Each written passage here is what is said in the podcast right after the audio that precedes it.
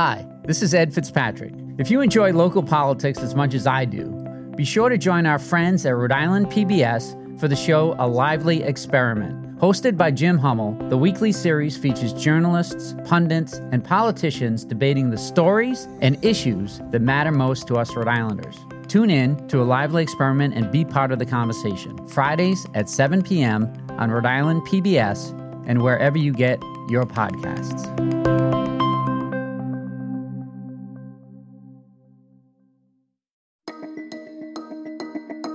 From the Boston Globe, this is Rhode Island Report.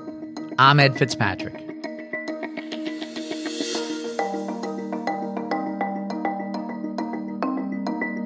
Welcome back to the podcast where we bring you big conversations from our very small state. Thanks for joining us. This is part two of our special episode with the candidates for Rhode Island's 2nd Congressional District Republican Alan Fung and Democrat Seth Magaziner. We brought both candidates into the studio separately to explain where they stand on the major issues. Then we put their responses together so voters can easily compare and contrast. In our last episode, we tackled abortion and gun control. Today, we'll see where the candidates stand on student loan debt, immigration, and the 2024 elections.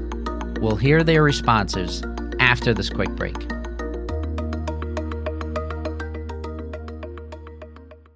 When you want to go beyond the headlines, let me recommend Rhode Island PBS Weekly. Rhode Island PBS Weekly is an award winning news magazine broadcast that gives you the full story, powered by investigative journalism and narrative storytelling. New episodes of Rhode Island PBS Weekly drop Sundays at 7:30 p.m. on Rhode Island PBS. Watch past episodes at ripbs.org slash weekly. That's ripbs.org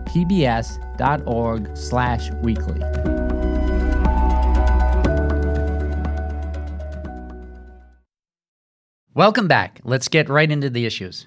Mayor Fung, do you support the Biden administration's decision to cancel up to $10,000 of student loan debt and up to $20,000 for Pell Grant recipients? I think President Biden clearly exceeded his authority when he did it by executive order and not going through Congress on uh, an important issue like that. But let's take a look at that very serious issue because I, I did not support just the wiping away of you know student debt the way he uh, had. I'd rather take a three prong approach at this issue because first we have to focus on the interest rates. You know, if we focus on that, that you know could be one way to help the student. Second of all, let's take a look at why there's this high cost of college education for many individuals going through there.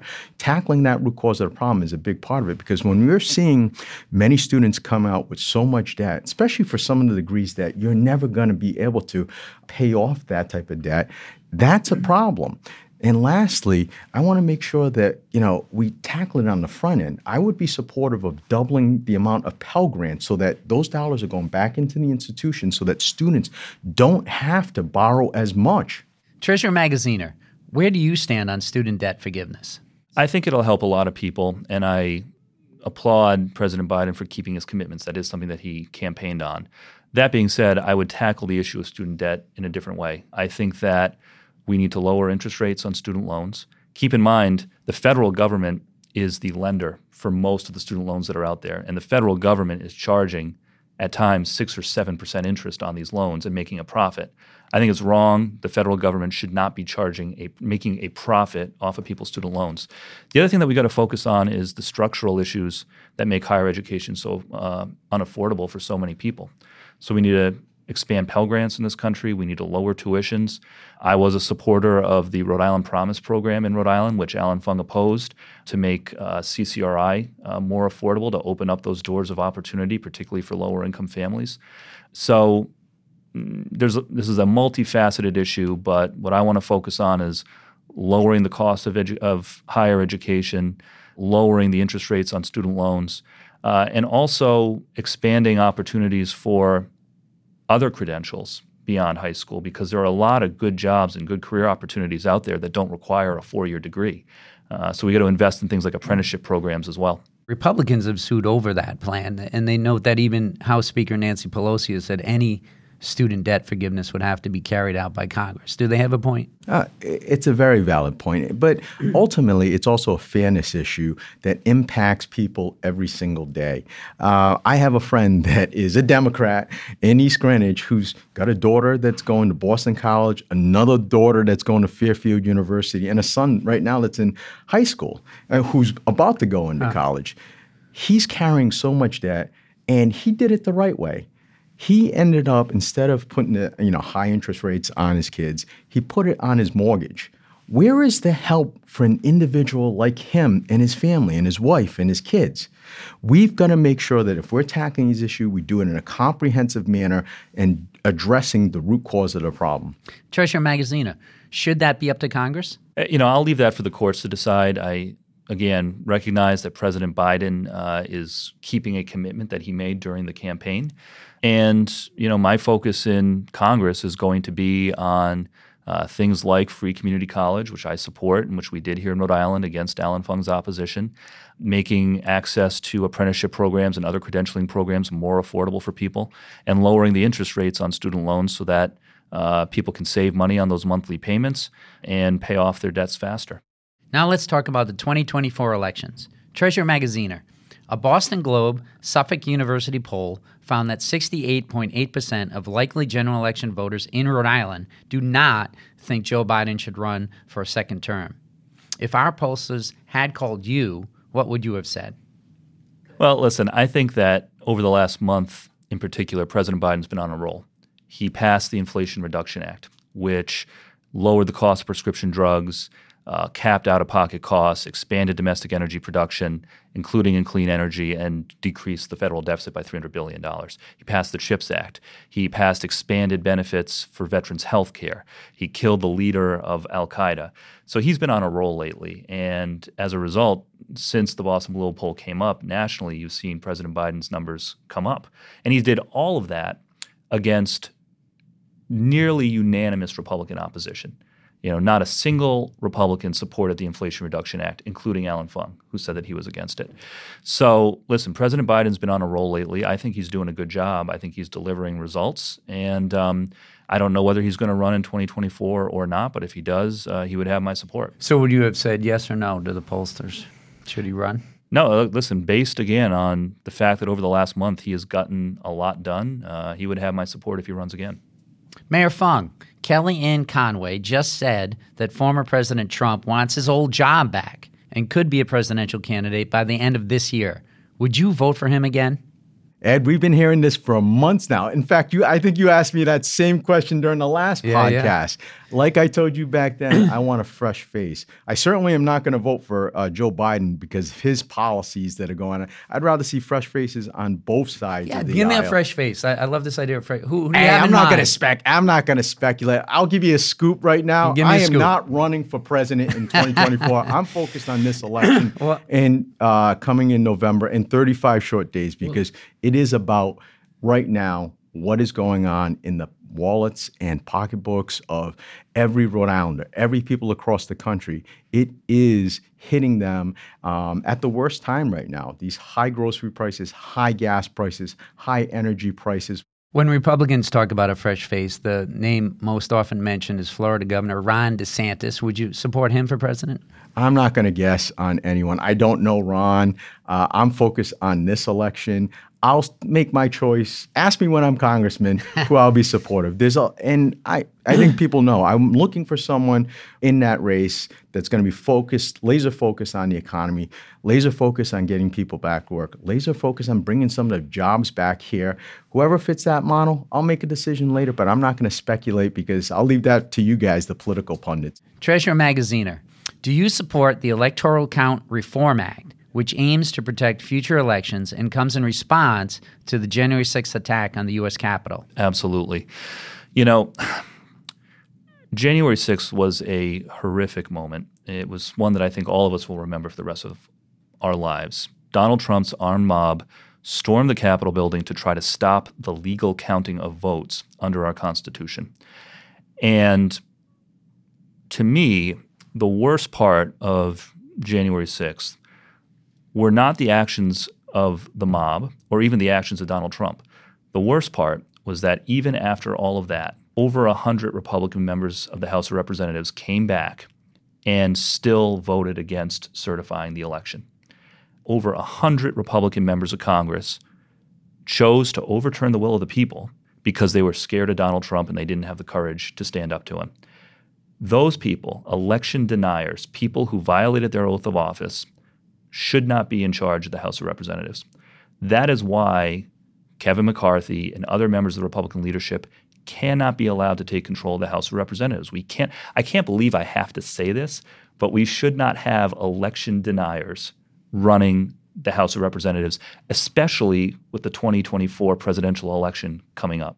Mayor Fung, do you support the Electoral Count Reform Act? I have no I haven't seen that bill, so I can't I'm not even sure what's in it. So I'll have to take my time to take a look at it before I can, you know, give you all right, because uh, I, I know the House Minority Leader Kevin McCarthy voted against the House version of the the bill. Uh, I was wondering if you had similar concerns. I don't. I haven't even seen that bill, but you know, ask me after I've taken a look at it. Let's talk about immigration. The New York Times just investigated how Florida Governor Ron DeSantis used state budget money to round up 48 Venezuelan asylum seekers on the streets of San Antonio and shipped them on private planes to Martha's Vineyard.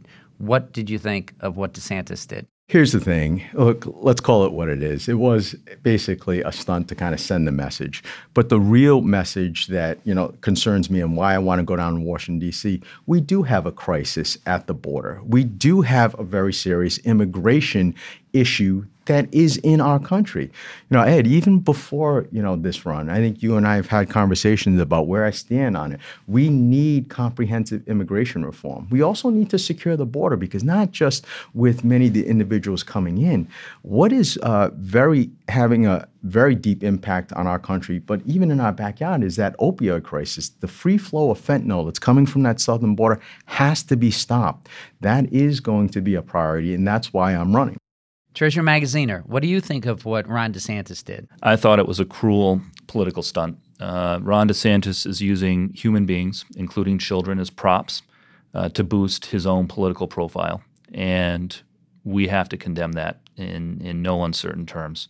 Uh, listen, immigration is a complicated topic, and we need reform. You know, we need real changes with the way immigration works in this country. What's the main but, thing you would change?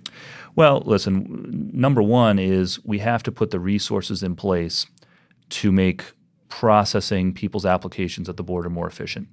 Uh, because what happens right now is people come to the border, they claim asylum, they say, you know, I'm fleeing violence, I'm fleeing political persecution. And uh, there is a huge backlog with those claims being adjudicated. And so, in the meantime, while people are waiting for those claims to be adjudicated, they're either allowed into the country or, under the Trump administration, were kept in horrific conditions, parents separated from children, et cetera, while they were waiting for their claims to be adjudicated.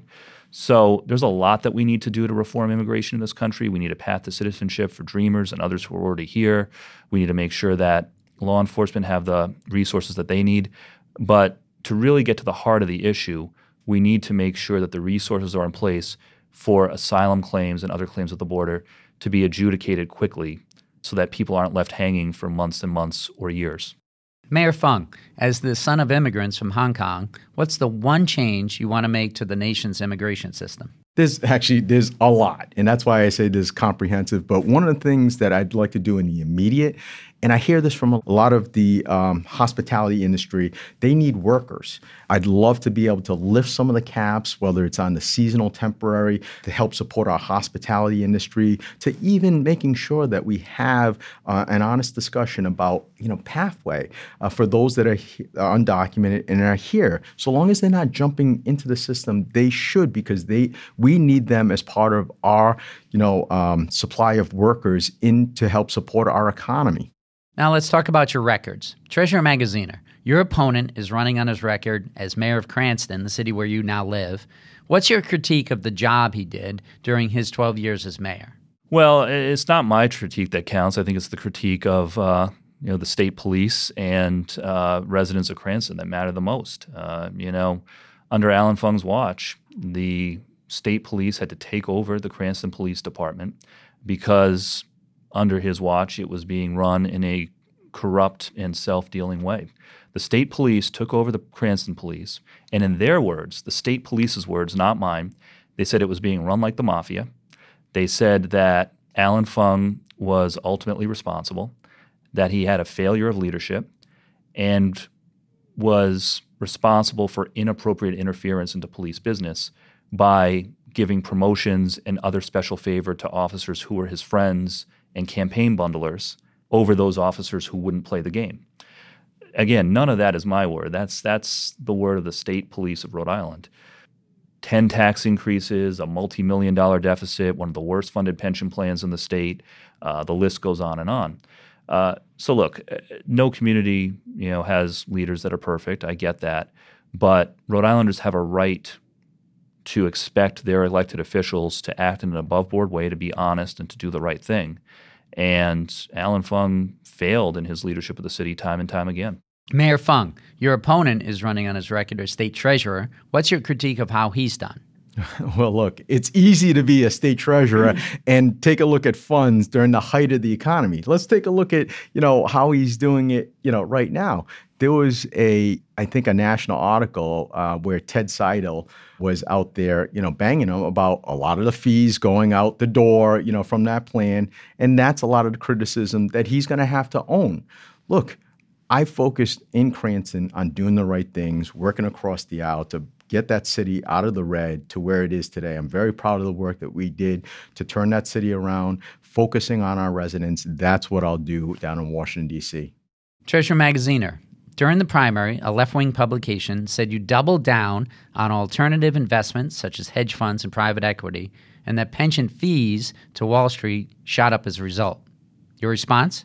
Well, listen, uh, under my tenure as state treasurer, the state pension fund has had historically strong performance. Uh, we've increased the assets in the pension fund by more than $2 billion. Last year, we outperformed more than 98% of public pension plans nationally. And the reason that that's important is because every Rhode Islander deserves security when they retire, including and especially those who spend their lives serving the community um, as teachers, as first responders, as nurses. And so I'm very proud of the fact that we can say to uh, the 60,000 Rhode Islanders who rely on the state pension fund for uh, their retirement security that we delivered historically strong performance. We outperformed 98% of other public pension plans across the country, grew the fund by billions of dollars, and as a result, uh, their retirements are more secure. I've seen Republicans have raised questions about an $800,000 loan for your 2014 campaign for treasurer. Can you be specific about the source of that money and whether you complied with the campaign finance laws? Yeah, absolutely. And the answer is yes.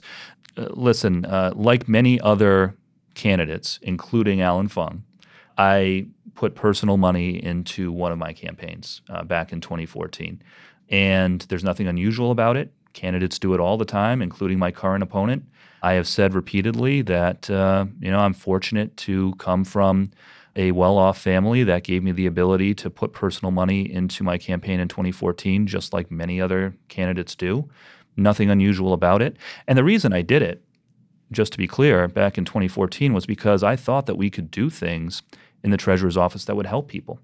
And we have. You know, in the time that I've served as state treasurer, we launched a statewide school construction program that has allocated money to repair or replace more than 200 public school buildings so that kids could go to schools that are high quality and equipped for the 21st century. We made historic investments in clean energy. We divested from companies that manufacture assault weapons, and we managed the state pension fund to an all time high. So, you know, I did what many other candidates do. I invested in my campaign back in 2014 because I thought we could deliver positive results for people, and we've done that.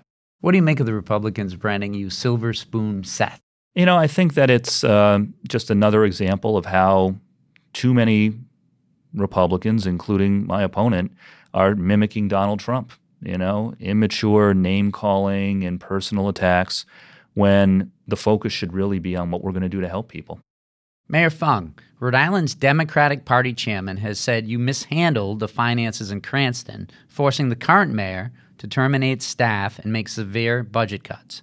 What's your response? Absolutely ridiculous. It it's not even me saying it. Let's go to the books. Let's go to those audits. I left with millions in a rainy day fund. I left with the highest bond rating cities had in decades. I left fully funding our pension plan, that uh, plan that had been uh, strangling Cranston taxpayers for generations, and I was able to sit across the aisle with not just union members but retirees, you know, to further stabilize that plan, negotiated reforms that you know uh, we were able to you know survive all the way up to the U.S. Supreme Court. We did it, put the uh, city on the right path financially, and let's take a look at what Ken had to face. You know, as he came in, and I it started during my administration too. We had a pandemic, a crisis, a crisis that, you know, it's easy to sit Monday morning quarterback, you know, several years, you know, a couple years later. But when we first started, we didn't know much. We had to do a lot that had an impact on our economy. And that's what Ken had inherited going first. There's also been a commitment to school construction and supporting our school system. So millions went into that, and some of those bills are coming due now. So I don't envy Ken, but to say that there was anything wrong with my administration is absolutely another lie that the Democrats are telling because they're losing. This campaign's already had a lot of attack ads, so let's end on a positive note. What's one thing both of you agree on? I know that uh, Alan is a foodie, as am I, and so I'm sure we agree that Rhode Island has uh, the best food in the country. I don't know what his favorite food is, but I can tell you I love chowders and clam cake. All right. Thank you for joining us today. Thank you very much for having me. Thank you. For more coverage of the general election, go to globe.com slash Rhode Island. That's globe.com slash Rhode Island. Rhode Island Report is a production of the Boston Globe. Today's episode was produced by Megan Hall, Carlos Munoz, and Scott Helman. Audio mixing and mastering by Marissa Ewing of Hemlock Creek Productions. Our music is from APM. I'm Ed Fitzpatrick. See you next week.